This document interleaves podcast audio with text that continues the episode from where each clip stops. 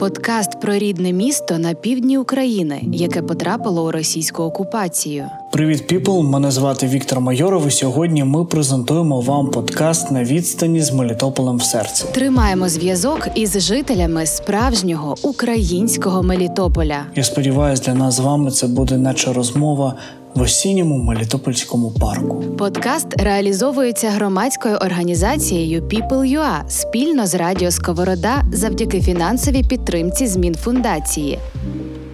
Привіт, піпл! Подкаст на відстані з Мелітополем в серці. Сьогодні я поспілкувався з журналісткою, головною редакторкою Мелітопольських відомостей Юлією Ольховською.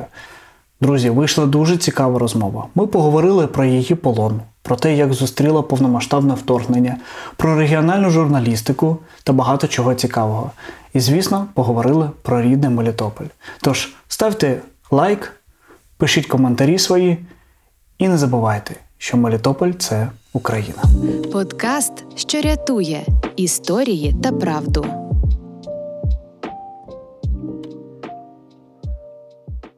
Я одразу згадав, як ви писали дописи у своєму Фейсбуці, як ви знаходите квартиру. Давайте з цього і почнемо, поки це в мене, знаєте, болить. Як у вас з цим? Ви знаєте, Вікторе, у Запоріжжі треба бути трохи мільйонеркою, аби мати гарну квартиру з гарним ремонтом та ще й в центрі міста, не дивлячись на те, що в центрі зараз досить часто обстріли, і вороги поціляють саме по якимсь об'єктам, які чомусь знаходяться в певних районах міста. Ну, якщо треба по цифрам, то я можу звітувати і по цифрам. А насправді, якщо е, хочете гарну квартиру, то з сумою менше 10 тисяч шукати її не слід. То що якщо це навіть однушка, але гарненька, то воно там починається ну 9, ну 10, 11. Поки що мені найбільше зустрічалося, це було 15. Е, за квартири, як ви думаєте, це просто життя дорожче, або все ж таки люди, які на неокупованих територіях жиробісяться і не входять в положення. Ви, як людина, яка шукає квартиру, як ви думаєте? Ні, ну життя, звісно, дорожчає. Але чи дорожчає воно аж настільки, це велике питання. Я не можу сказати, скільки коштували квартири до початку бойових дій, але місцеві в чатах періодично підіймають це питання і кажуть, люди, ну що ж ви зовсім з глузду з'їхали? Ну нащо ж ви за всякі там обідти квартири требуєте від 5 тисяч гривень, якщо раніше ви їх здавали по 2,5. Ну тобто треба мати трохи совість. Ну, але це таке. Насправді я дивився десь статистику, я не можу пригадати, е, хто саме цю статистику давав. І там була дуже дивна історія, що, наприклад, е, Закарпатська область в 220% виріс е, от середня, е, ну, типу, середня однокімнатна квартира на проживання. Найменше було е, Житомир. І я думаю, я розумію, чому, тому що дуже близько до, е, до кордону. В принципі, було Запоріжжя, Миколаїв. І навіть Одеса, що ну, ціни залишилися майже прежніми. Але все ж таки ці міста не дуже такі е, безпечні зараз, хоча в Україні, мені здається, взагалі немає безпечних місць наразі. Скажіть, будь ласка, чи вартує того виїжджати з окупованої території от для вас особисто? Оці е, пошуки квартири, оці постійні, е, ну такі, скажімо, стреси, які ви ловите? Для ну, я вважаю так: кожна людина має для себе вирішити. Для неї головніше виїхати, чи для неї важливіше залишитися. Я для себе е, зробила вибір, що мені е, важливіше виїхати. Річ у тім, що я вже вдруге покидаю окупов... покинула окуповану територію, і поки я там знаходилася безвиїзно, мені здавалося, ну так, жити дуже важко. Так, тут немає навіть чим дихати. Ну але ж люди якось живуть і живуть в місцях набагато більшої несвободи, і в тюрмах живуть. І, ну. А от коли я виїхала на вільну Україну е, і потім повернулася на окуповану, то я зрозуміла, що жити я там уже, на жаль, не зможу. Чи на жаль, чи на щастя. Тобто, якщо є можливість, якщо є сили, і якщо ви можете взяти на себе відповідальність за своє життя, то треба виїжджати. Якщо немає можливості, і якщо немає впевненості в тому, що вам буде, що у вас є сили е, бороти всі ті перешкоди, які зустрічають ВПОшників у вільному житті, то треба лишатися і ні в якому разі за, це себе не корити ніяким чином. Бо все, що відбувається, все правильно. Все значить, так має бути саме для вас. Давайте повернемось трішки в те безтурботне життя. Ви родом з Такмака, правильно? Ну, народилася я взагалі в Криму, але зовсім маленькою мене звідти батьки забрали, і так спочатку в селі Токмацького району, потім в самому Токмаку, а потім до Мелітополя переїхала. Ви знаєте, коли я зустрівся з людьми з Такмака, які пара, яка хотіла замовити на весілля, вони сказали таку фразу: А ви можете, будь ласка, українською? Бо у нас там всі е, будуть україномовні. Я дуже здивувався, тому що я думав, що Токмак це дуже близько до Мелітополя, і там прям українська мова. Яким Токмак бачили ви, от ваші дитячі очі? Значить, ну, по-перше, зауважимо, що там не зовсім українська мова, там скоріше наш рідний суржик. А, ну, але так, чисто російськомовних, так як в Мелітополі, які все суржик, яких все-таки ближчий до російської, там зовсім мало. Суржик Токмака ближчий до української. А, щодо мене, ну, якщо чесно, то Токмак. м, а, Річ у тім, що я до 4 класу ходила в школу в селі, і тільки в 5 клас приїхала в Токмак. І це був для мене стрес. І тому перші враження я пам'ятаю тільки, що був дощ на 1 вересня, коли я пішла в такмацьку школу. Ну, але в цілому це таке невелике, дуже е, затишне і, на жаль, занедбане містечко.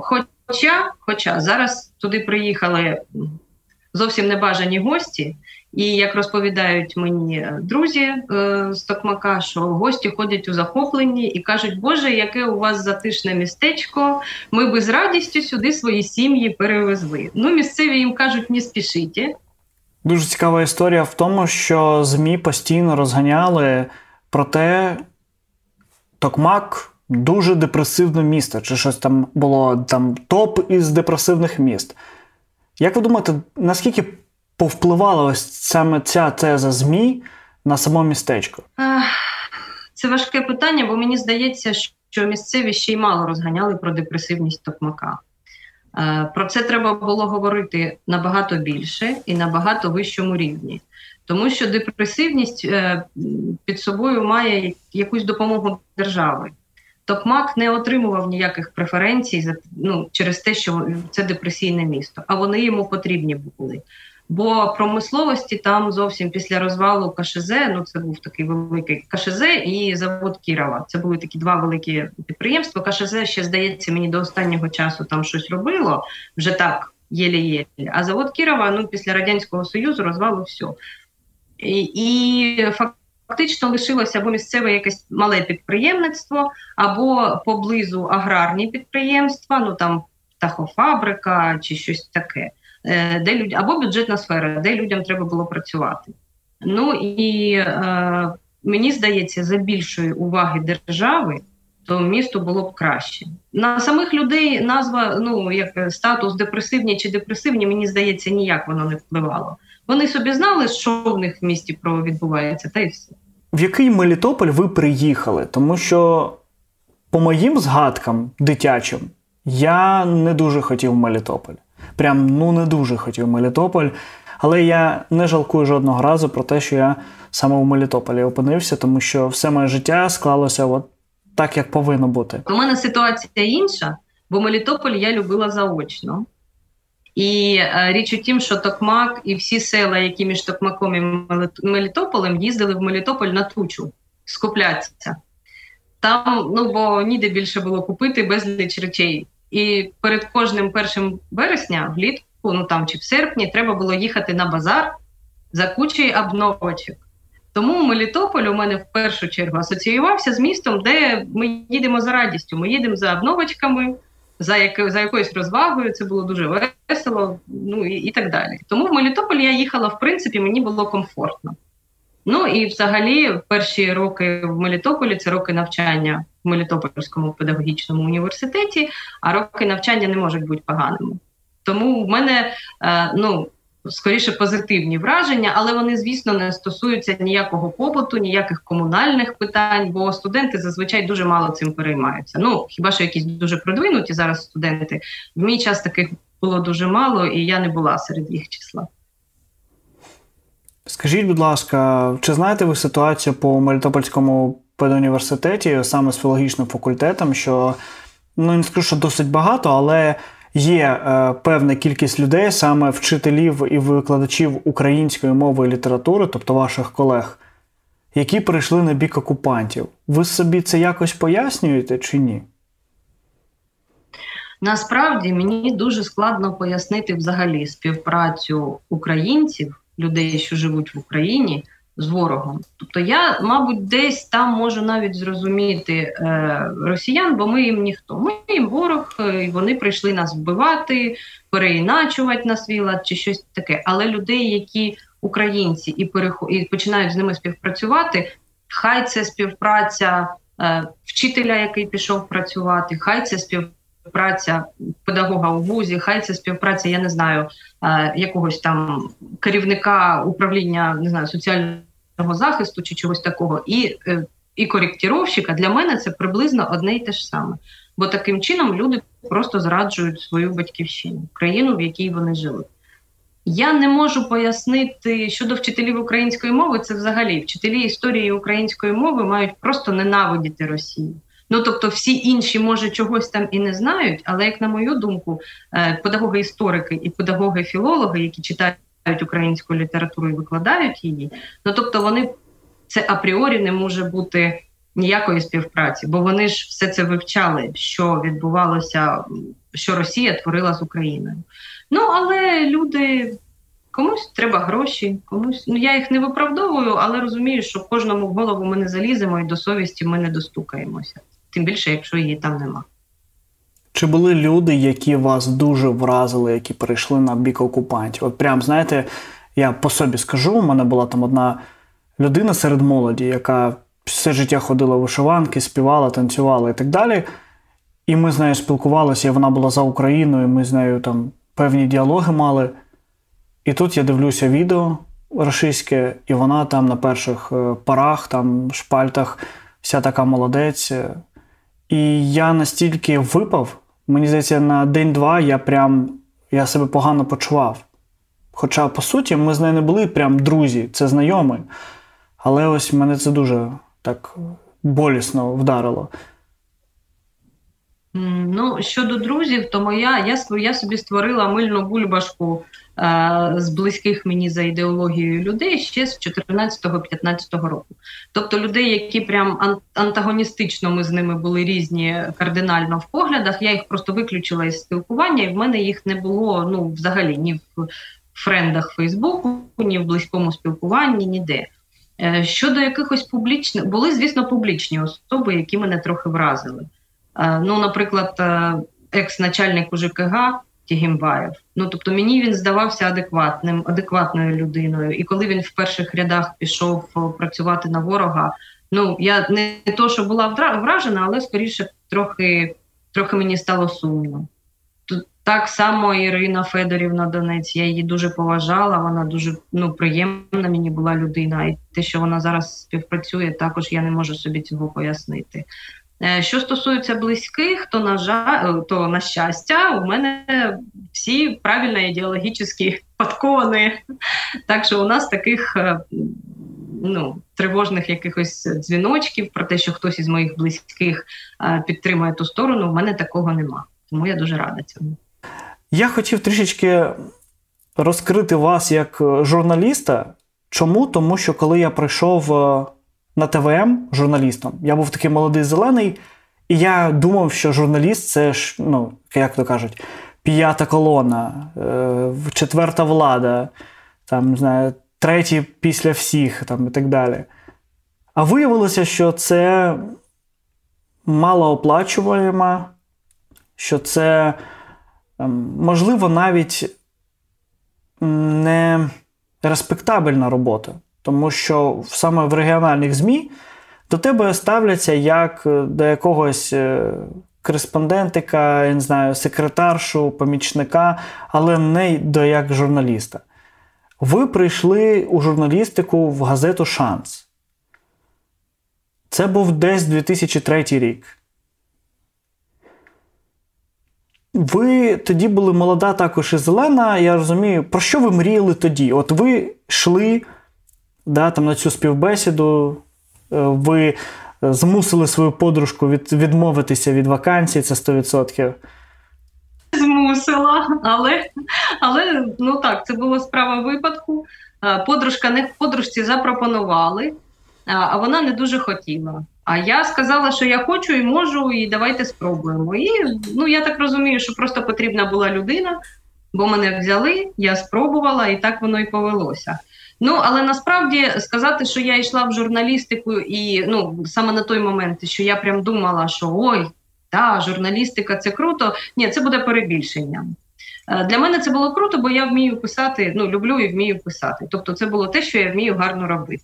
Це вже потім, е, після того, ну після е, досвіду, після певного навчання, після того як я зрозуміла взагалі на що це все, навіщо праця журналіста, тоді прийшла гордість за свою професію. Тільки ну тут важливо розуміти, що е, чистої журналістики, тієї, якою можна гордитися, е, зараз майже немає.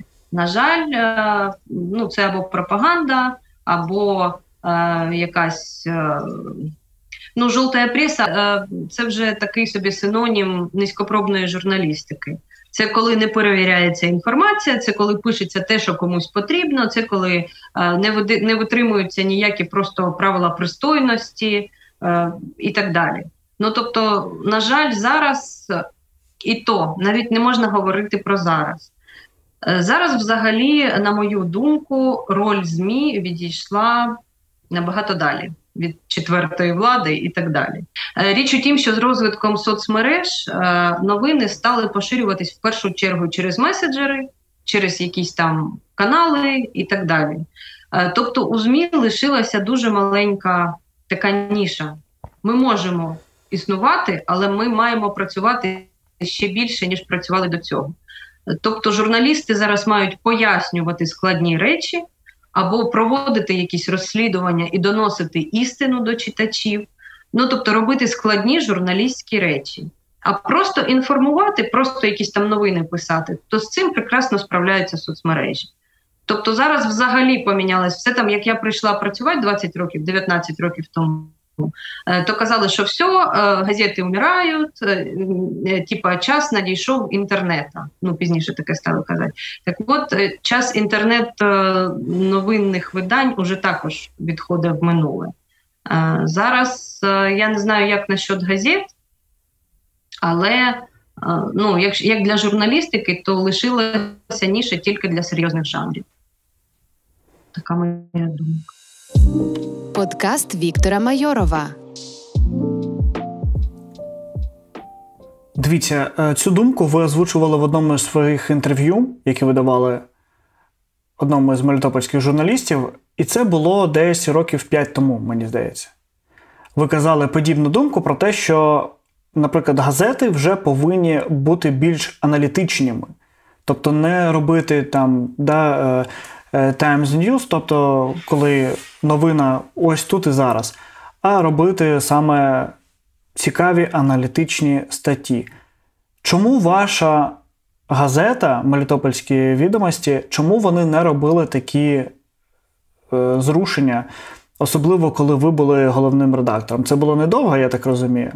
Так, це було недовго, але це було дуже складно. Насправді е, такі складні журналістські речі вони досить ресурсні.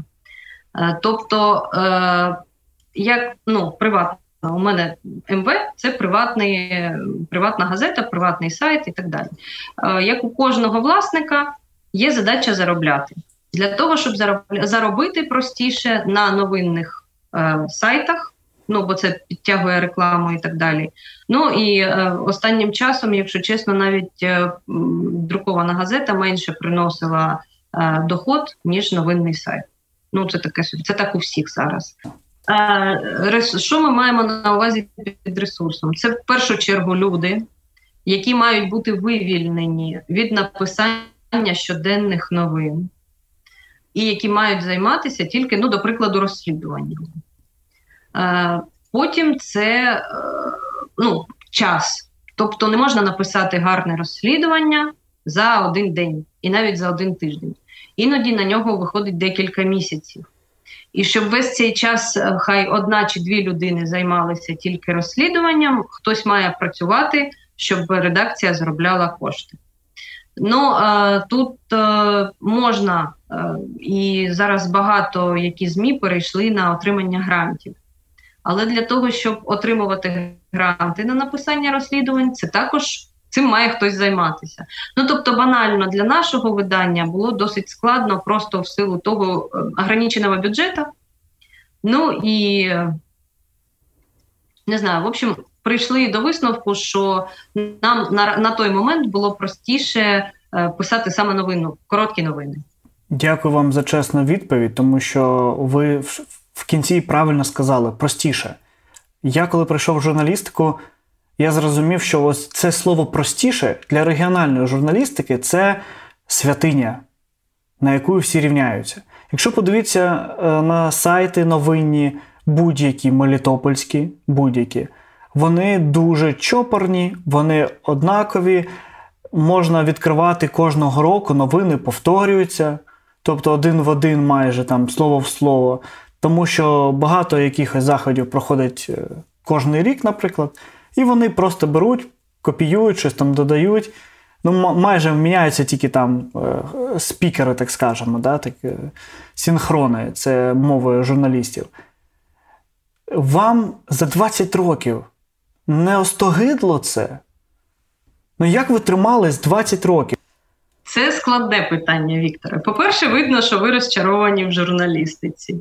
Мені дуже шкода, що моя професія так вас розчарувала. Е, по-друге, е, так, з новинної журналістики, саме з от цієї ленти новостей, е, зазвичай виходять, ну, її покидають дуже швидко. Тому що ну там ще рік. Ну почнемо з того, що в мене трохи інша ситуація, бо першу частину своєї професійної діяльності я була в одному виданні, потім перейшла до другого видання. Це зовсім різні взагалі специфіка. Плюс в МВ ну і газету, і сайт довелося поєднувати. Тобто, скучно мені точно не було. Скоріше навіть не вистачало часу, сил і взагалі. Але так признаюся чесно, вже за якийсь період до початку війни. Я вже думала про те, що, мабуть, ну 20 років, 19 років це вже трохи забагато для роботи в журналістиці. Бо е, е, є у нас така ветеран е, нашої професії Неля Федоровна Чепігіна. Так от вона сказала, що це її слова, які вона казала мені зовсім незадовго до війни, що е, журналіст має горіти. Він має горіти цікавістю і він має горіти любов'ю до людей. Тобто не можна лишатися байдужим якщо тобі телефонує навіть бабуся 135-й раз з однією ж тією проблемою, з одним і тим вже не накритим якимсь люком, ну ну якоюсь чепухою, але ти не маєш лишатися байдужим. Як тільки ти відчула, що тобі байдуже, що це вже для тебе рутина, треба уходити.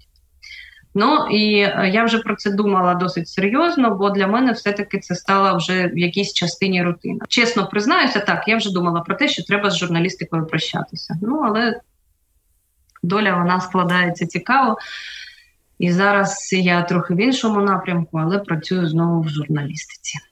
Так, ви сказали, що мене е, розчарувала журналістика. Я вам скажу чесно, мене журналістика не розчарувала, тому що навіть цей подкаст це по суті є журналістика. Вона зараз називається суб'єктивна журналістика, тобто блогери, та, які роблять щось.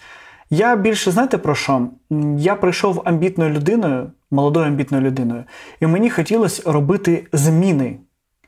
А регіональна журналістика не передбачає, на жаль, ось ці зміни. Я поясню чому.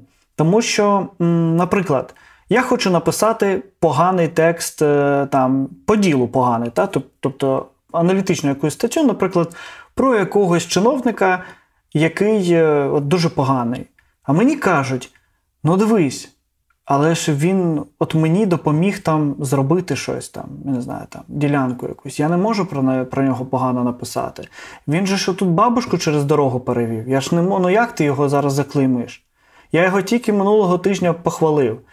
Потім заходиш там на інший ресурс, там цього чиновника хвалять, потім через місяць його вже хейтять. Ну, типу, такі от е, речі, знаєте, коли щось не можна. Е, і це не тільки політика там е, провладних СМІ або непровладних, да, там опозиційних. Ви, наприклад, були е, частною конторою, так скажемо, ви були поміж провладними ЗМІ і поміж е, сепаратистськими. І ви могли бути і там, і там. Коли у вас настрій гарний, ви там, коли там не поганий, ви в іншому боці.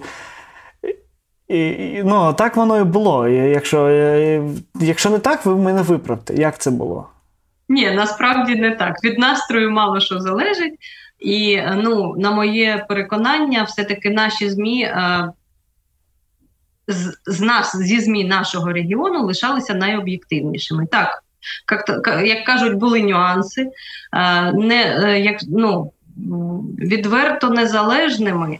Є дуже е, невелика кількість ЗМІ. І найчастіше це саме ті, хто працюють за грантові кошти. Якщо у вас є власник, е, це було дуже е, яскраво видно на моєму першому місці роботи. Е, у нас ну, чітко було вказано, оце значить допомагає хазяйственній діяльності нашого власника.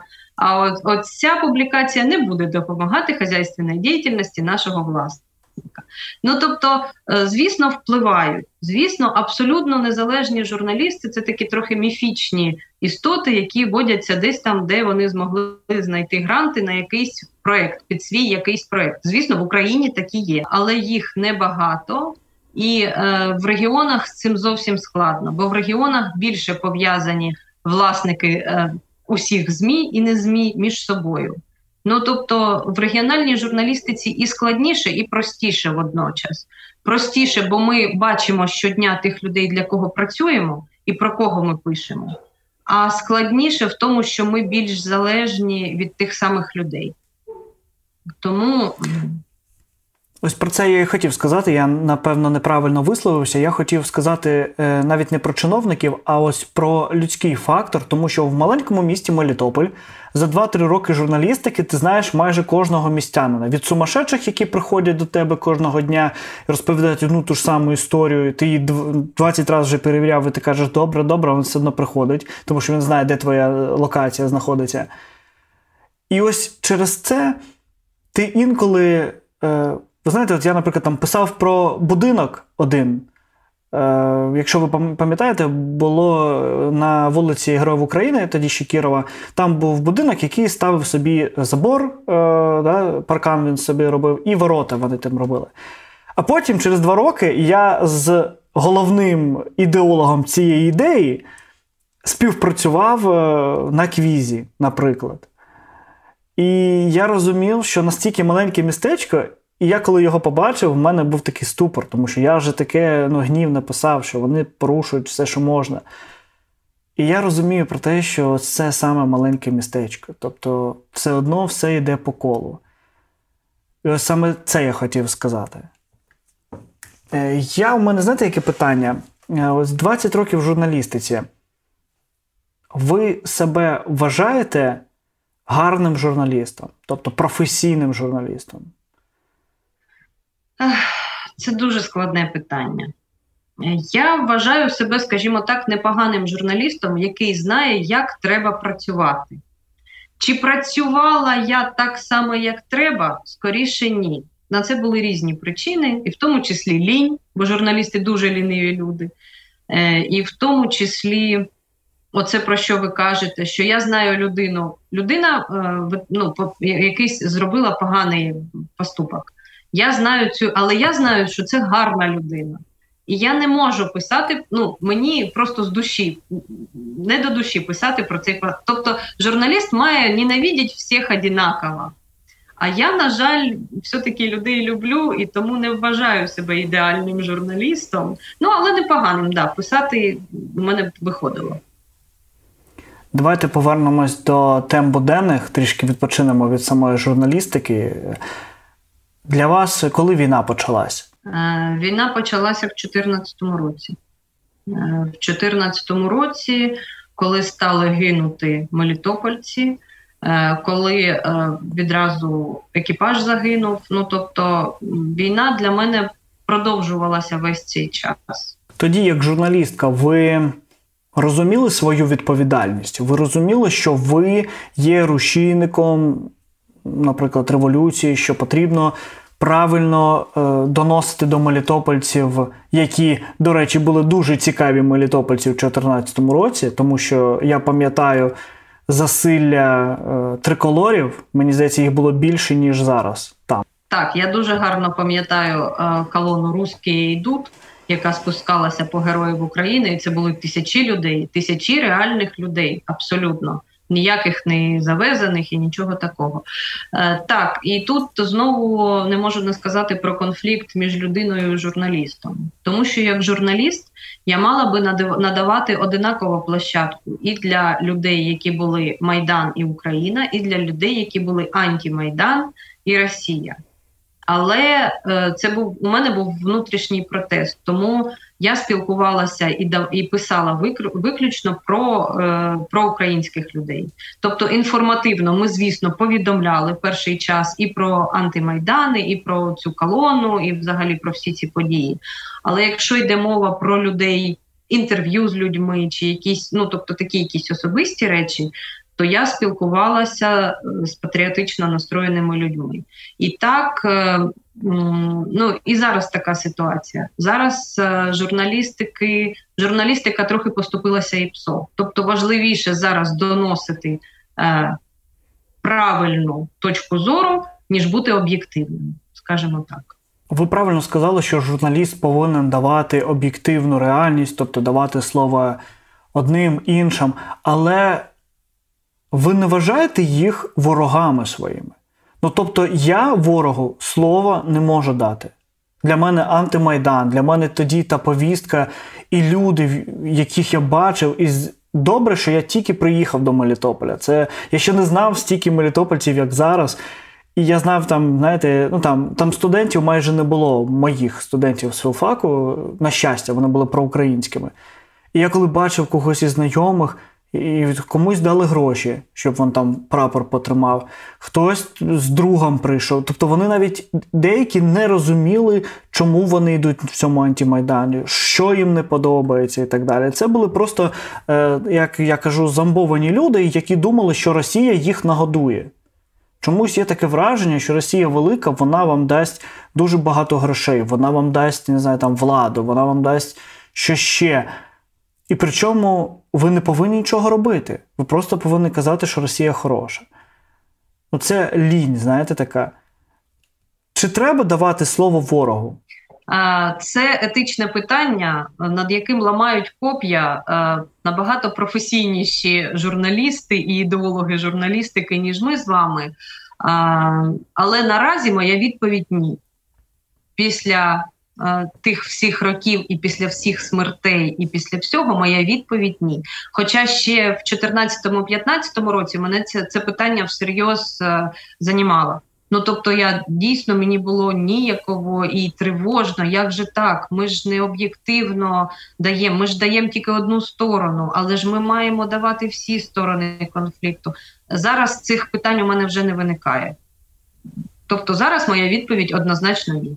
Давайте поговоримо з вами трішечки про масштабну війну, яка почалася з 24 лютого. Як ви прокинулися? Від чого? Які були ваші думки, які дії? Я дуже рано прокидаюся, і на момент перших е, вибухів ми з чоловіком пили каву. І е, коли пролунали вибухи, я навіть не злякалась. Я так тільки здивувалася. Потім кажу: ну, мабуть, ну, звісно, полізла в інтернет. Звісно, побачила, що такі вибухи є не тільки в Мелітополі, але була впевнена, що це якась провокація. Я ще тоді чоловікові сказала, що ну певно, що там якусь диверсанти вибухівку заклали і в певний проміжок часу підірвали, бо не можеш такого бути. Ну ніяких інших взагалі варіантів бути не може. Тобто я абсолютно не прийняла серйозно цю всю історію. А, І пішла на роботу, і чоловік пішов на роботу. Ну, це звичайний день зранку був. Просто що тільки голосно. Подкаст на відстані з Мелітополем в серці. Що ви робили в редакції, коли прийшли, коли вже зрозуміло, що все повномасштабно, і на нас йдуть танки, і все інше? Ну е, річ у тім, що це повномасштабно. Я зранку все ще не вірила, не дивлячись на паніку, яка е, була вже в місті. Бо в місті таки дійсно наступила паніка. Були черги на заправках, були черги в аптеках, були черги біля банкоматів. Ми зранку порадилися е, з колегами, що ми будемо робити. Е, хто хотів лишився, міг лишитися вдома в цей день. Ну але ну я пішла на роботу, е, взяла фотоапарат, і в першій половині дня я просто фотографувала черги, а також шукала бомбосховища. Я заходила в двори в многоетажик і питала в людей, чи знаєте ви, де знаходиться бомбосховище. Ну, хтось знав, хтось не знав, хтось показував, куди йти. Я намагалась потрапити в ті бомбосховища е, і зафільмувати це. Ну, тобто, готувала репортаж про те, що сьогодні відбувається в Мелітополі. Цікава історія: відкрите бомбосховище було тільки на університетській в 14-й етажці. Там було чисто, двері були відкриті, і як тільки я зайшла в двір, мені з е, другого поверху чоловік сказав: так, бомбосховище в нас то там, ключі зазвичай в старшої по дому, але зараз воно відкрите. Якщо вам треба. В деяких бомбосховищах були мертвий голуб і куча говна, і десь взагалі все закрито і невідомо, де де, де що взагалі відбувається. Деякі люди дивились на мене як на дурочку, типу, що я таке питаю. Деякі просто жахалися, ну, типа, що це за, за дивні питання. З бомбосховищами було погано. При тому, що говорити почали зарані, і був час з 2014 року до до 2022 точно був час привести в порядок бомбосховище. На жаль, цього не сталося. На жаль. Ну але потім я пішла, якщо повернутися до 24 лютого, потім я пішла е, на центральний ринок і е, роз, розговорилася з продавчиною, яка мені сказала, це було десь, мабуть, близько 12-ї, що в Акімовці вже е, висить російський прапор. Це мене так обурило. Я стала з нею сваритися і казати, що ви фігню всяку кажете, який російський прапор. І, в общем, ну і взагалі, що за фігня, де ви взяли цю інформацію? Ну і і все одно я ще на той момент я все ще не вірила, що почалася повномасштабна війна. Коли ви повірили? А в той же день і повірила, бо я ж вирішила перевірити заяву продавчині про російський прапор в Якимівці. Ми сіли з водієм на редакційну машину і поїхали в Якимівку. Приїхали в Якимівку, побачили український прапор на адміністрації, український прапор на поліції, виїхали на трасу в Сімферопольську і так одне на одного подивилися, типу. Ну, треба ще трохи перевірити. Може, в Новоалексіївку з'їздимо. Ну, це вже Херсонська область. Ну, давай з'їздимо. Порадилися з директоркою. Директорка каже: ну ви дуже обережно, ну але їдьте, якщо ви не боїтесь, якщо ви хочете, їдьте. І ми поїхали і а, рівно на межі на кордоні між Запорізькою і Херсонською областю ми зустріли колону російських танків. Тобто а, колона йшла. ми Розгубились це не те слово. Ми з'їхали на обочину. Там вже стояли кілька автомобілів, які теж їх побачили здаля. Бо втікати, розвертатися і втікати це було б не дуже розумно, бо танки могли б, мабуть, щось не то подумати. Що робити, ніхто не знав. Танки собі спокійно йшли зі скоростю пішохода, бо по периметру колони йшли люди з автоматами в російській формі. А коли до нас дійшли, ми запитали, що нам робить. Вони сказали: їдьте, куди їхали. Ми прийшли до вас з миром. Типу, не бійтеся, їдьте в своїх справах. Ну ми проїхали ще трохи, і на перехресті на з'їзді з траси в сторону Геніческа ми вже побачили руський мір во всій красі. Там догорав український БТР і тіла українських солдат.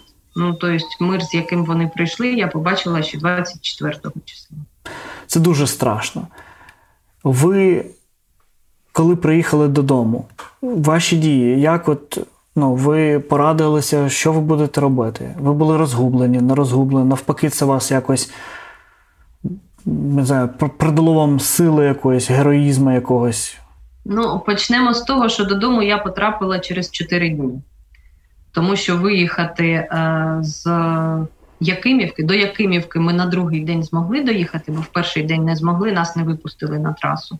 Другий день ми доїхали до Якимівки, намагались потрапити в Мелітополь, але не потрапили. І, ну, в общем, це така страшнувата історія. Е, ми були в Якимівці, і як ви кажете про людей, саме завдяки добрим людям, на жаль, я не можу зараз публічно назвати їхні імена, бо вони е, і їхні рідні ще все ще в Якимівці, все ще не в окупації. Але коли війна скінчиться, я обов'язково публічно подякую. Саме завдяки цим добрим людям ми могли, ми мали там де жити, ми мали там що їсти, і потім ми потрапили в Мелітополь. Це ну причому потрапили Теж це окрема історія, яку я обов'язково розкажу після того, як війна закінчиться, коли вже це буде безпечно для всіх. А, Тобто додому я вже потрапила, вже основні події в Мелітополі вже відбулися на той час. Е, І якось е, обсуждати, що що будемо далі робити, вже було навіть недоречно. Всі живі, всі були такі щасливі, що ми зустрілися, і всі живі що вже просто вирішили далі жити. Ну на той момент ніхто не знав, скільки це все буде, що буде далі. Тому просто вирішили жити, як жили, аби тільки всі були живі і здорові. Але це було не ваше не останнє знайомство з росіянцями. Вони знають, що ви любите прокидатися о 5-6 ранку і пити каву, і прийшли до вас попити каву. Чи можете ви хоч щось розповісти з цього? Е, можливо, про ваші внутрішні враження, як це було? Річ у тім, що багато мелітопольців так само на ранкову каву дочекалися, на жаль, окупантів, тому е, це абсолютно не секрет. Е, єдине, що я навіть не згадаю, якого це було числа, але прийшли о четвер... Це було 21 березня. Так, точно, це було 21 березня. Я прокинулася від у нас приватний будинок в передмісті Мелітополя. Я прокинулася від голосного стуку в двері будинку, не в ворота, а в двері будинку. На той момент е, я знала, що приходять до людей, і була, і навіть ну, обговорювали ми вдома в сім'ї, що ми будемо робити. Я була впевнена, що до мене прийдуть, бо мою проукраїнську позицію вона була відома. Плюс журналіст, журналісти завжди цікаві. І ми навіть вдома обговорювали, що ми будемо робити, коли вони прийдуть. І ми домовилися, що ми будемо абсолютно спокійні. Нам ну, у нас немає скронів оружия, нам не треба нічого там гарячково десь ховати. Тобто, ну прийдуть і вже будемо вирішувати в залежності від того, що вони від нас хотітимуть. Тобто, я почула цей стук, відкрила двері. За дверима стояли е, троє, здається, мені чи четверо е, саме в російській формі. Е, людей з автоматами, в повній екіпіровці, в балаклавах, касках, і один в гражданському в чорній кожаній куртці молодий. Е, я відкрила двері і сказала: Ой, блін. Вони так розсміялися, сказали Юлія Васильівна, будь ласка, ми до вас спокійно, не волнуйтесь, не волнуйтесь, тихонечко, тихонечко, ми тільки поговорити, не волнуйтесь. Ну, якби хвилюйся, не хвилюйся, що його робити. Вони зайшли в будинок, попросили видати всі карти пам'яті і забрали з комп'ютера системний блок. Сказали, ви ну вийшла моя сім'я. Вони ну подивилися телефон у чоловіка. На той момент у мене телефона вже не було. Він лишився ще на першому свіданні з русскими військами. Значить, і дали мені одягнутися. І е, вийшли, посадили в мікроавтобус без номерних знаків, е, і ми поїхали в редакцію. У них були ну, ключі від редакції, і допитували мене в редакції. Це свідання було довжиною, мабуть, годин п'ять десь. Тобто, так сказати про свої емоції на той момент якось відразу паніки не було. Вони були дійсно вічливі, вони були дійсно. Ну тобто, я собі в голові розуміла, що якщо в них буде наказ, то вони мене вб'ють, чи будуть катувати, чи щось таке. Але на той момент вони були вічливі, вони е, посміхалися, очень вже потім в бесіді дуже обаятельні молоді люди. Ну, в общем, страшне діло. Ну, е, не скажу, що було дуже страшно. Страшніше, мабуть, було моїм домашнім від яких мене забрали. Бо я була в моменті да, включена в ці всі розмови, щось таке, а вони там думали, що зі мною зараз відбувається. І тому я думаю, що їм було страшніше. Чи помітили ви, коли вас вернули, що обнімашки це дуже крута штука? Я про те, що саме у війну є таке відчуття, що е, обійми вони рятують.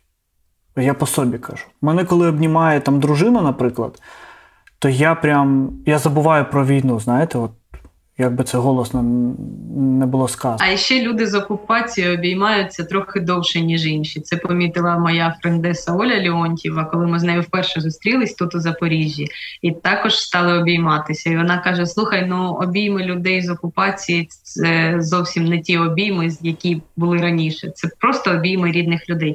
Так, ем, війна багато чому навчила ну мене особисто, я буду говорити про себе.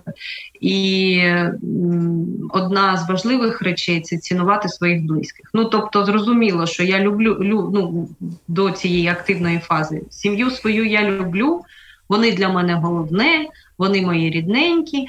Але коли почалася війна, і коли почалися ці всі історії з тим, що то я не можу додому потрапити, то я хвилююся, що з моїми рідними, то мої рідні хвилюються, що зі мною дійсно цінувати свою родину як найперше, що взагалі і найголовніше, що є в світі, війна точно навчила. Після повернення в Мелітополь, чи будете ви наглядати за цими колаборантами, якщо наше правосуддя з ними не впорається? Тобто вони будуть на свободі, вони будуть жити в Мелітополі. Як з ними співпрацювати або спілкуватися? Е, при зустрічі, що з ними робити? Як ви будете себе вести? Ви вже думали про це? Так, е, я вже думала про це. По-перше, я дуже надіюся, що е, правосуддя впорається. Ба більше я би рекомендувала колаборантам все-таки надіятися на правосуддя, а не надіятися, а не хотіти лишитися десь один на один з мелітопольцями, які втратили на цій війні своїх близьких чи друзів. Ну тобто, поліція для них була до них буде благосклонні відноситися, чим звичайні люди. Тому е, я мрію, повторюся, що всі, хто запятнав, ну це так пафосно звучить, але реально вони тепер не для мене це не рукопожатні люди. І вже була історія. Я ще, будучи в окупованому Мелітополі, зустрілася. Ну як на вулиці, не віч на віч, але так е, побачила на вулиці Лисенка. Це був у військоматі. Це відомий всім наш типу козак. Він працював у військоматі, але перейшов на сторону ворога.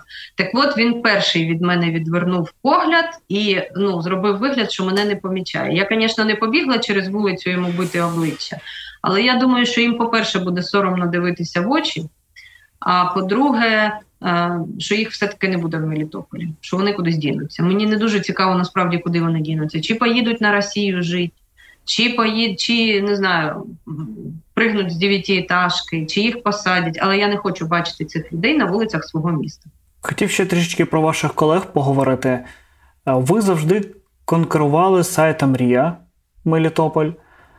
В принципі, ну, наш город ще був да, такий більш-менш е, відомий. Ви конкуренти? Ви як взагалі відноситесь один до одного? Тому що філософія ваших видань, вона трішечки різна, як на мене. Якщо Рія, це, я таке називаю, це швидкість. Там не завжди може бути взагалі інформація потрібна, але вона швидка. Тобто вона перша, ніж. У вас більше філософія, ви можете трішечки почекати, але можете написати лонгрід, або у вас були певні автори, які допомагали мені з депресією боротися, тому що я читав їх статті, я дуже класно сміявся е, в плані того, що наскільки це було художньо описано. Значить, е, в першу чергу я вважаю нас колегами, бо ми всі різні, ви правильно це підмітили. У нас у всіх свій круг читачів був. І ми всі писали е, для різного читача, скажімо так. Ті, кому була потрібна швидкість, ішли на Рія, ті, кому потрібен був е, такий Е, подход креативний ішли на наш город. Е, ті, хто нікуди не спішив, читали газету Новий день. Ну, тобто, всі були на своєму місці. Тому я не вважала, і я дуже поважаю всіх своїх колег, бо вони всі професіонали. Так, вони всі з акцентом ну, в смислі, у кожного свій акцент, у кожного свій напрямок роботи, але вони всі професіонали. І я дуже рада, що в одному інформаційному полі ми працювали. Про суб'єктивну журналістику. Давайте поговоримо. Чому мені це цікаво? Тому що ви класний представник Мелітопольської суб'єктивної журналістики. І чесно вам кажу, що сайт МВ для мене не був топовим. Є певні на того причини, тому що мені іноді художня література, яку певні ваші журналісти допускали собі, е, вона мені е, дратувала. Чому? Тому що ми молоде покоління, ми не читаємо лонгріди. Нам це не цікаво. На жаль. А у вас були й певні такі речі, коли ну, там треба реально сідати, брати каву, читати по два рази, розуміти і все таке. Але ви були ну, яскравим прикладом саме суб'єктивної журналістики у своєму Фейсбуці. У Фейсбуку ви писали круті дописи, рефлексії на якісь події. І ви це писали суржиком. Це була така ваша. Е, я не знаю, можна поговорити про це. Це ваш внутрішній стан якийсь, або ваш образ, якийсь такої бунтар, бунтарка, чи ви є така. Е, ось. І мені дуже заходило. Тобто я на вас підписався, і ви мені подобаєтесь саме за Фейсбуком, тому що ви пишете. І ось я хотів запитати. Чому ви свій Фейсбук не трансформували в МВ? Чому не було такої, знаєте, як ви казали, аналітичної, там, якісної, прикольної е, колонки на МВ від вас, а було від, тільки від Михайла Кумака, який іноді там розростався якимись тезами? Я чому запитав про Фейсбук? Тому що мені не вистачає класної суб'єктивної журналістики про Мелітополь в Мелітополі. Це я кажу до війни. Я розумію. Тобто мені хотілося, щоб журналісти були інфлюенсерами, щоб вони е, робили якісь зміни, щоб вони були змінотворчі одиниці.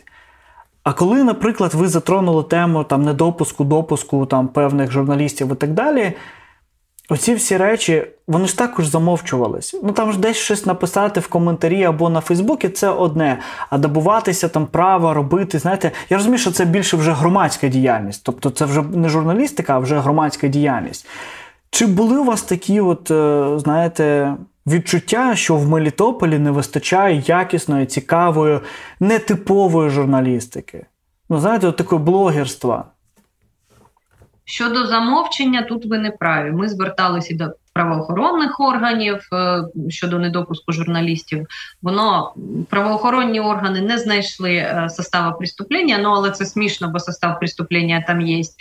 Ну, річ не в тому. Річ в тому, що читачам все одно допустили мене на сесію чи не допустили.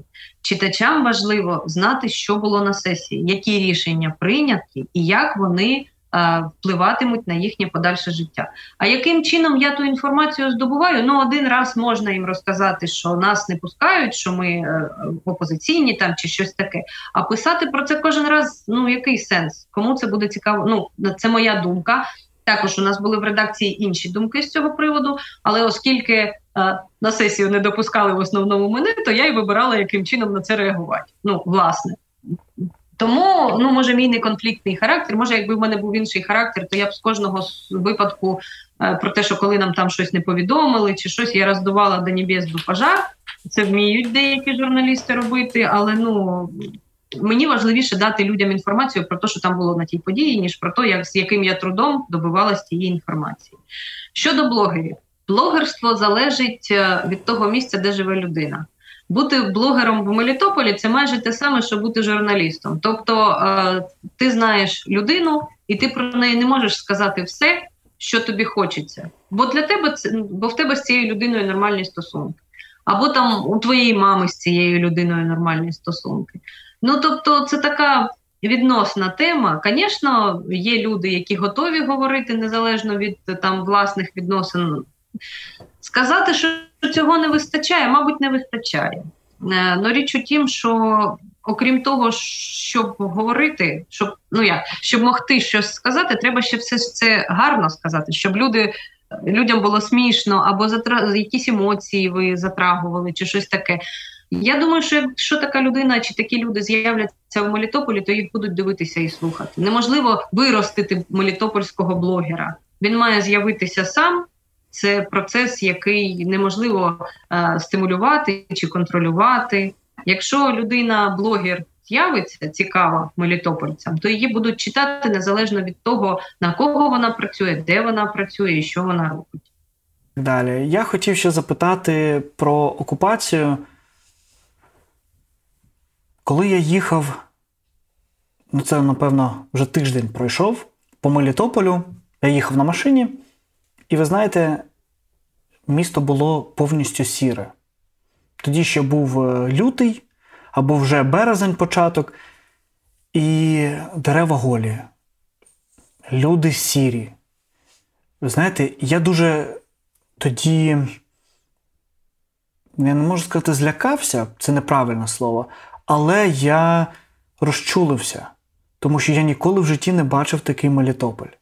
Останній раз, коли я приблизно бачив такий Мелітополь, це було коли ще до Мінька, це було десь 10-9 рік, коли я приїхав, і він був також сіренький. Тобто не вистачало якихось барв.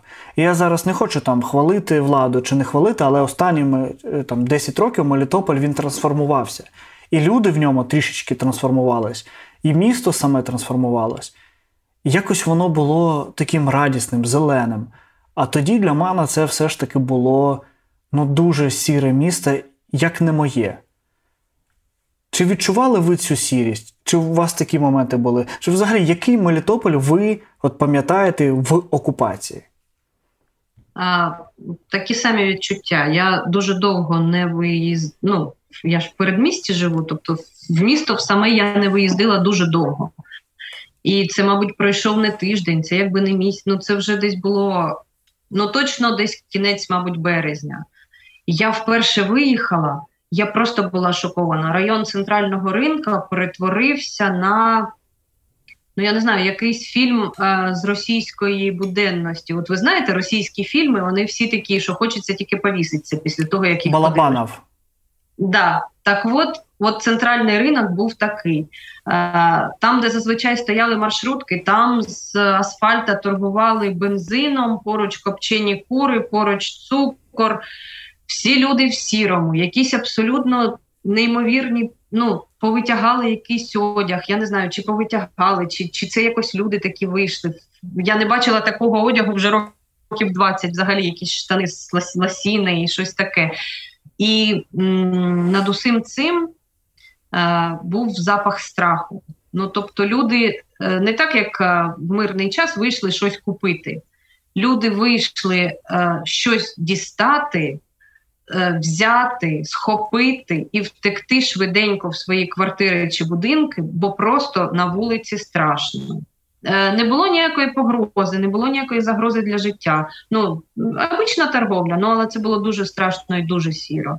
І таке враження, що дійсно з міста висосали всі кольори. Просто от е, пізніше я була ну, і в інших районах виїздила, і вже тільки коли почалося літо і дерева в парку стали зеленими, то в парку складалася ілюзія, що нічого не трапилося. Якщо б можна було сісти в парку на лавочці, і мимо тебе не проходили російські військові, то можна було закрити очі і уявити, що ти в мирному Мелітополі. В усіх інших е, частинах ну просто якийсь сюрреалізм. Взагалі, перший свій шок я пам'ятаю, коли е, отримувала місто е, гуманітарку від Рамзана Кадирова. Це для мене взагалі було на голову не натягнеш цю подію. І Галина Вікторівна, яка раптом стала і Омера, чи ким там вона на той момент стала, Галина Данільченко. Ну це також це такий взагалі фрік, це таке чортів шок, коротше. В общем, ті враження у мене так і лишились, бо іноді я і зараз е, не зовсім можу повірити, що все, що відбувається, відбувається насправді. І я не можу повірити, що багатьох з моїх друзів вже немає. І я не можу повірити, що я не можу поїхати в мій Мелітополь і і, і поїхати взагалі будь-коли, і що я розділена з родиною, і що все так помінялося. Мені іноді дуже хочеться прокинутися, і що все це був дуже довгий сон. Питання вашої деокупації тобто виїзду да, на підконтрольну Україні територію. Якщо можна, розкажіть, як ви це робили? Тобто, який шлях? Е, це було двічі. Перший раз це була е, середина серпня. Я вивозила на навчання свою доньку. Е, донька навчається дистанційно в нашому Мелітопольському вузі, але вчитися з окупованої території складно. Ну і взагалі нічого молодій людині робити на окупованій території. Нічого гарного там немає. Тому ми виїхали. Я взагалі хотіла відправити її в Польщу. Але дитина е, сказала: ми доїхали до Польщі, побули в Варшаві. Вона подивилася і сказала, що хоче жити в Україні.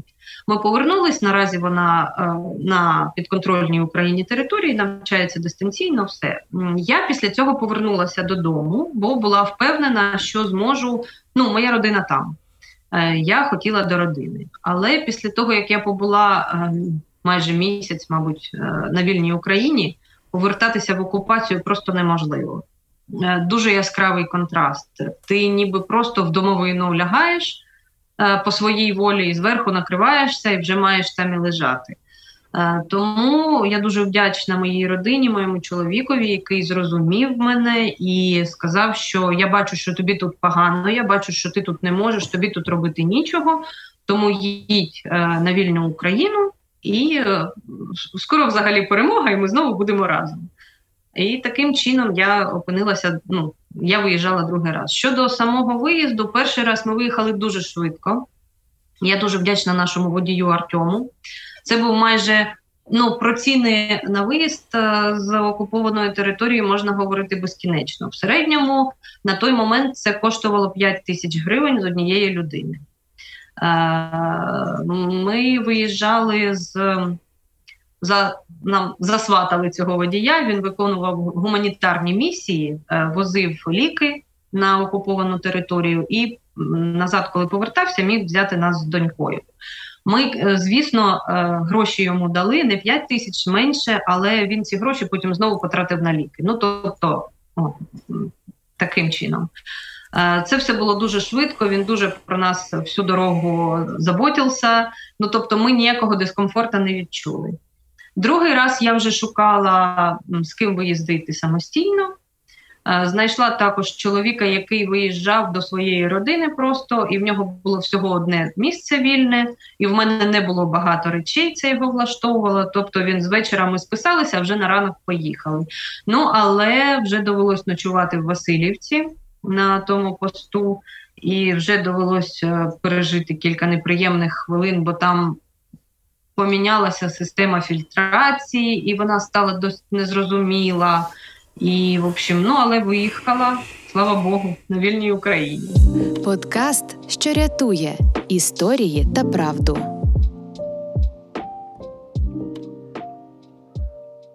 Чому я запитав питання про ваш виїзд? Тому що дуже багато суперечок серед мелітопольців, які нас розрознюють. Тобто Ті, хто залишився в окупації, кажуть, що вони патріоти свого міста і не залишають його, як інші.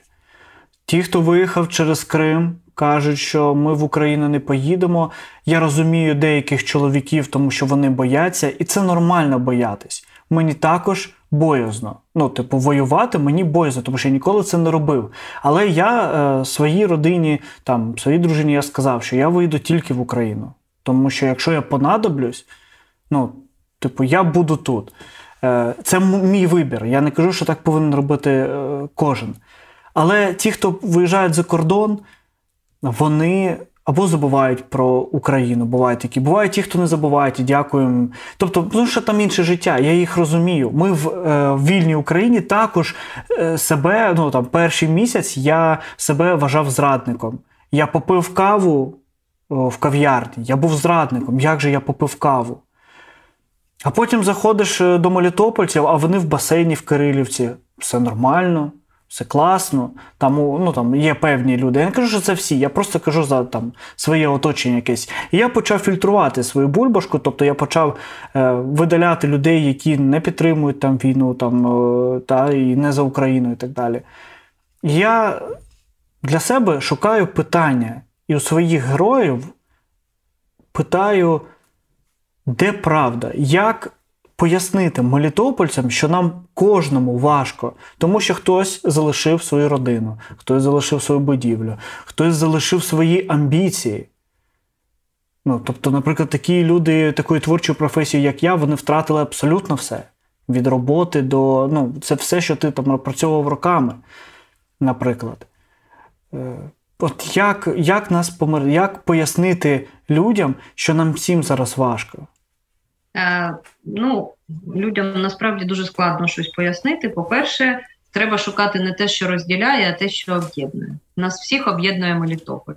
Хоч тут у Запоріжжі, хоч десь у Варшаві, хоч десь в Норвегії, хоч в самому Мелітополі, який наразі не є українським і взагалі не схожий на наше рідне місто, ми всі лишаємось мелітопольцями. Нас це об'єднує. Ми всі любимо свою батьківщину. Оце про це треба завжди пам'ятати. Щодо того, чи варто комусь е, казати, як жити іншим, то це взагалі невдячна справа. Ми всі лишаємося земляками, і ми всі про це повинні пам'ятати. Комусь говорити про те, що е, ну заздрити, що хтось виїхав, чи заздрити, що хтось лишився, абсолютно без, безсмисленно. Тому що кожному на своєму місці важко. Важко тим, хто в окупації, бо їм нічим дихати. Важко тим, хто виїхав, бо в них болить серце за свої будинки, за своїх рідних, за своє місто. Е, тому, перше, е, ми повинні об'єднатися проти спільного ворога, а не проти одне одного воювати. Е, і пояснювати, але пояснювати це комусь, якщо треба об'ясняти, то не треба об'ясняти. Кожній людині болить своє найбільше. Тому когось вговорювати, мабуть, не варто. Просто треба пам'ятати, що в них е, е, розмовляє образа, страх і е, якась, ну не знаю, можливо, якась надія на те, що все скоро зміниться. Ще питання про мову. Дуже хочу вам задати, тому що ви вчитель української мови та літератури і зарубіжної літератури. Вас вчили серйозні вчителі, тому що я також їх пройшов. Але все ж таки ми з вами розмовляли до 24 лютого російською. Наразі, як ви думаєте, важлива українська мова в Мелітополі українському? Чи не важлива? Вона потрібна там звучати? Е, Так. По-перше, після 24 лютого, ну як я виїхала вже на неокуповану частину, я в е, публічному просторі використовую українську мову. І в там в маршрутках, і в магазинах я використовую українську мову. Це важливо. Ну, Друга важлива річ, що українську мову зараз стали використовувати багато людей. Навіть ті, хто зовсім її не знає, і ті, в кого в Адамнезі нема диплома вчителя української мови. І це дуже кльово, бо, е, на мою думку, мова важлива, і зараз вона важливіша, ніж будь-коли. Е, мова, якщо раніше до цього ну, я ставилась досить легко. Мені було неважливо, якою мовою я спілкуюся, російська, російська. Я багато років працювала в російськомовному виданні і все таке інше. І думаю, я скоріше все-таки, мабуть, російською поки що. Але зараз мова це дійсно частина самоідентифікації. Якщо ти вважаєш себе українцем, ти маєш робити все для того, щоб знати мову і використовувати її в побуті. Е, мені недавно в Запоріжжі, до речі, зустрілася е, вивіска на магазинчику, здається, випічки. Що, типу, українці, які намагаються розмовляти українцями, ви, а в скобочках ми з вами, просто чудові, ми не смішні. Е, і мені самій трохи ніяково, бо моя українська дуже далека від ідеалу, і, мабуть, мої викладачі з університету хватаються за голову, коли мене чують. Ну, але я стараюсь, намагаюся і стараюся більше читати українською, бо це таке принципово. Тому, якщо є можливість, е, краще говорити суржиком, кавіркати ту українську мову, але намагатися нею говорити. Е, так, багато українців, які не знають української, які говорять російською і при цьому воюють, е, волонтерять, переживають всім серцем за Україну, але ну насправді це зовсім не важко намагатися вивчити мову, і треба це робити. Я з вами повністю згоден, тому що це дійсно самоідентифікація. Е, я просто до чого питав: е, ми е, з моєю дружиною ще до широкої війни ми розмовляли коли одружилися, і ми говорили про те, що наші діти будуть розмовляти українською. Ми би дуже хотіли, що коли в нас народиться дитина, ми перейдемо в побуті на українську. І зараз, коли я перейшов на українську, я собі чесно сказав: нічого б ти не перейшов. Тому що це тільки балачки в плані того, що не було стимула. А коли отакий стимул перейти на українську в мене з'явився, я без вагань, мені було дуже складно, мені дуже важко, тому що все моє оточення російськомовне. Але я намагаюся, і наразі я вам чесно скажу, як перевірити, друзі, лайфхак для всіх, як перевірити, що ти вже українською спілкуєшся і думаєш, якщо ти в максимальному задоволенні, тобі там класно, або ти тільки що прокидаєшся. Якщо перше твоє слово українське, то ти вже думаєш українською. Це такий лайфхак для всіх. Е, тому що я іноді в дружини питаю: скажи, я прокинувся, я сказав українською, вона каже, так, я такий. Фух, добре, значить, думаю українською. Це з приводу мови. І ще хотів затронути, зачепити таке, знаєте, питання важке, але з вами його обговорити хочеться. В 2014 рік всі, хто міг е, з проукраїнською позицією, там хтось е, допомагав волонтерів, е, там сітки да, плести, хтось там хлопцям нашим допомагав на фронті і так далі. Ви були також активним учасником і волонтером, ви висвітлювали ці події. Ви знаєте хлопців і побратимів, на жаль, яких деяких з нами нема вже. І я от, е, хотів згадати Руслана. Е, Хто не знає, це відомий, е, не знаю, можна сказати, відомий. Ну, в принципі, в Мелітополі цього е, військового з гітарою, якщо так, такі асоціації знають, е, мені здається, всі. Ну, Хоча всі, хто ходять на українські заходи, так скажемо. І він завжди так співав, що я не мог на те дивитися. Тобто, коли, наприклад, ти заходиш в музей, там якесь е, свято, і він виходить до мікрофону, в мене завжди мурахи, сльози і ну, і все інше. І в мене було з ним два рази я спілкувався тет на тет, і він був дуже важкою людиною в плані того, що я в його очах бачив війну. І мені було страшно. Я не знав, як з ним поспілкуватися. І я от хотів вас запитати втрата таких мелітопольців, як вони. Хлопці, які зараз захищають, хоча чомусь е, деякі мелітопольці думають, що на, наші не воюють. Знаєте, є чомусь у, у когось така думка, що наші не воюють. От.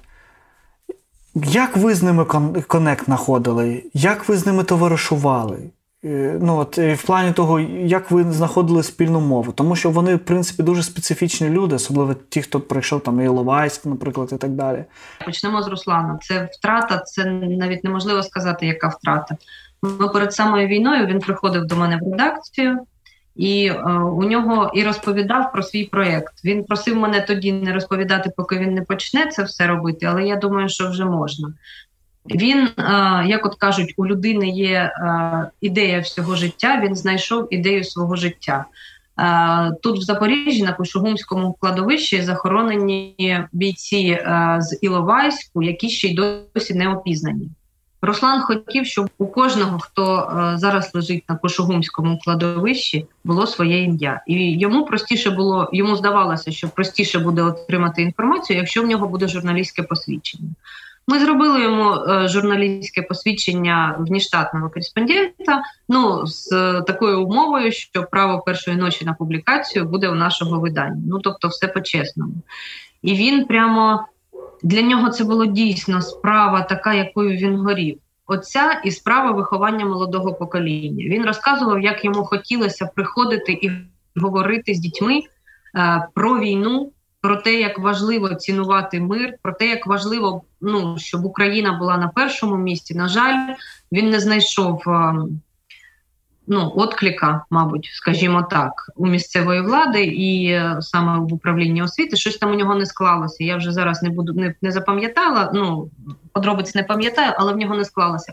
І я пам'ятаю, як йому це боліло, як йому було образливо, як він хотів оцей свій якийсь свою любов до України е, передати дітям.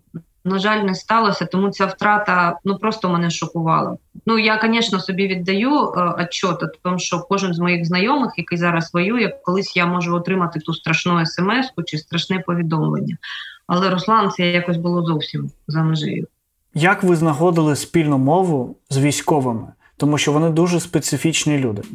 Річ у тім, що я просто е, відношуся до кожного з них з величезною вдячністю. Бо саме завдяки кожному з хлопців ми зараз з вами спілкуємось. Неважливо, де вони воювали, неважливо, ким вони були на війні, але кожен з них готовий віддати найцінніше, що в нього є, ба більше, і його рідні готові пожертвувати. Ну, тобто вони відпустили його на війну і готові ним жертвувати для того, щоб ми могли вести мирне життя. Е, Я вважаю, що вони всі крутезні. Вони всі просто да, у них у всіх характери, і ці характери були ще до війни просто війна їх трохи розкрила. Але вони всі ну просто достойні бути героями. І я вважаю їх героями. Просто дуже всіх люблю і дуже хочу всіх обійняти, і дуже хочу, щоб вони всі лишилися живі. І, мабуть, вони це все відчувають, і тому в мене виходить з ними спілкуватися. Не знаю, але ну правда, вони мега круті. І я дуже хочу, щоб їх знало більше людей. І як тільки у мене з'явиться можливість, як тільки все це закінчиться, то навіть якщо я не буду журналісткою, єдине, що я буду робити з журналістики, це писати про своїх котиків. Тому от, от прям іще раз їм публічно признаюся в коханні. Ви знаєте, ви правильно сказали, що в них у кожного свій характер. Я згадую на День Соборності. Ми разом з бібліотекою робили такий. Ну, це ж називається жива бібліотека, коли приходять е, люди і далі спілкуються з молоддю. І ми робили таке з нашими ТРОшниками, е, з хлопцями. Вони приходили, і там Руслан був. І як вони розказували про це? Як вони розповідали, як вони обороняли на початках Мелітополь, коли почались заворушення з цими антимайданами і так далі. Як вони потім були, як виходили з Іловай. Ну, типу, вони настільки були живі, коли розповідали про війну, коли вони розповідали, як вони захищали. І я бачив молодь, яка чула це, і їм же це не розповідають там по телебаченню кожен день і так далі, або в інтернеті. І вони прям заражалися цією любов'ю до України. Тому я закликаю кожного, хто, якщо ви бачите військового, навіть ви його не знаєте, просто подякуйте йому, е, посміхніться йому, і це вже буде для них дуже вагомий внесок, тому що це люди реально захищають нас з вами і дають змогу. Любити, розмовляти українською, взагалі відчувати себе українцем. І пані Юлія, Останнє вам питання. За що ви любите Мелітополь? Для мене Мелітополь це моя батьківщина. Хоч родом я з Криму, жила в Токмацькому районі, в Токмаку, але більше половини свого життя я прожила в Мелітополі. Я бачила це місто в самих різних його станах. І коли йому було погано, коли йому стало краще, і останніми роками, коли воно стало розцвітати. І е, в кож... Але в кожному із тих станів я Мелітополь люблю. Чи то тому, що це місто молодих, е, і воно молоде душею, чи то тому, що воно в такому прекрасному місці знаходиться на перехресті всіх доріг, і близько до моря, і поруч кам'яна могила, і пахне тут черешневим цвітом і е, солоним запахом моря, і, і сонце тут таке лагідне. Чи це тому, що у міста є перспективи? І я впевнена про це кажу. І завдяки тій команді, яка була до війни, я надіюсь, що команда ще трохи попрацює на місто і після війни. І завдяки е, тому, що ну справді ми дуже важливі для України в цілому. Ми ворота в Крим, який від сьогодні можна знову вважати нашим, бо Кримський мост отримав бавовну. Але і ще дуже важливо це Мелітопольці. Мелітопольці дуже специфічні. Але вони такі кльові, вони а, вміють бути підприємливими, вони вміють бути е, сострадательними, сопереживательними, вони веселі, вони а, коли треба, завжди прийдуть на допомогу. Коли вони бачать, що в тебе все гаразд, вони зроблять все, щоб ти не розслаблявся. Вони е, вони просто вміють радувати, веселити і дарувати емоції. Тому я люблю Мелітополь і люблю мелітопольців, е, і цим все сказано. Дякую вам за цей подкаст, за це інтерв'ю, за щирість, за посмішку і за те, що ви так любите Мелітополь. Я впевнений, Мелітополь любить вас, тому що так вас захопити, витягнути на все життя в Мелітополь, ну це ж це треба було зробити.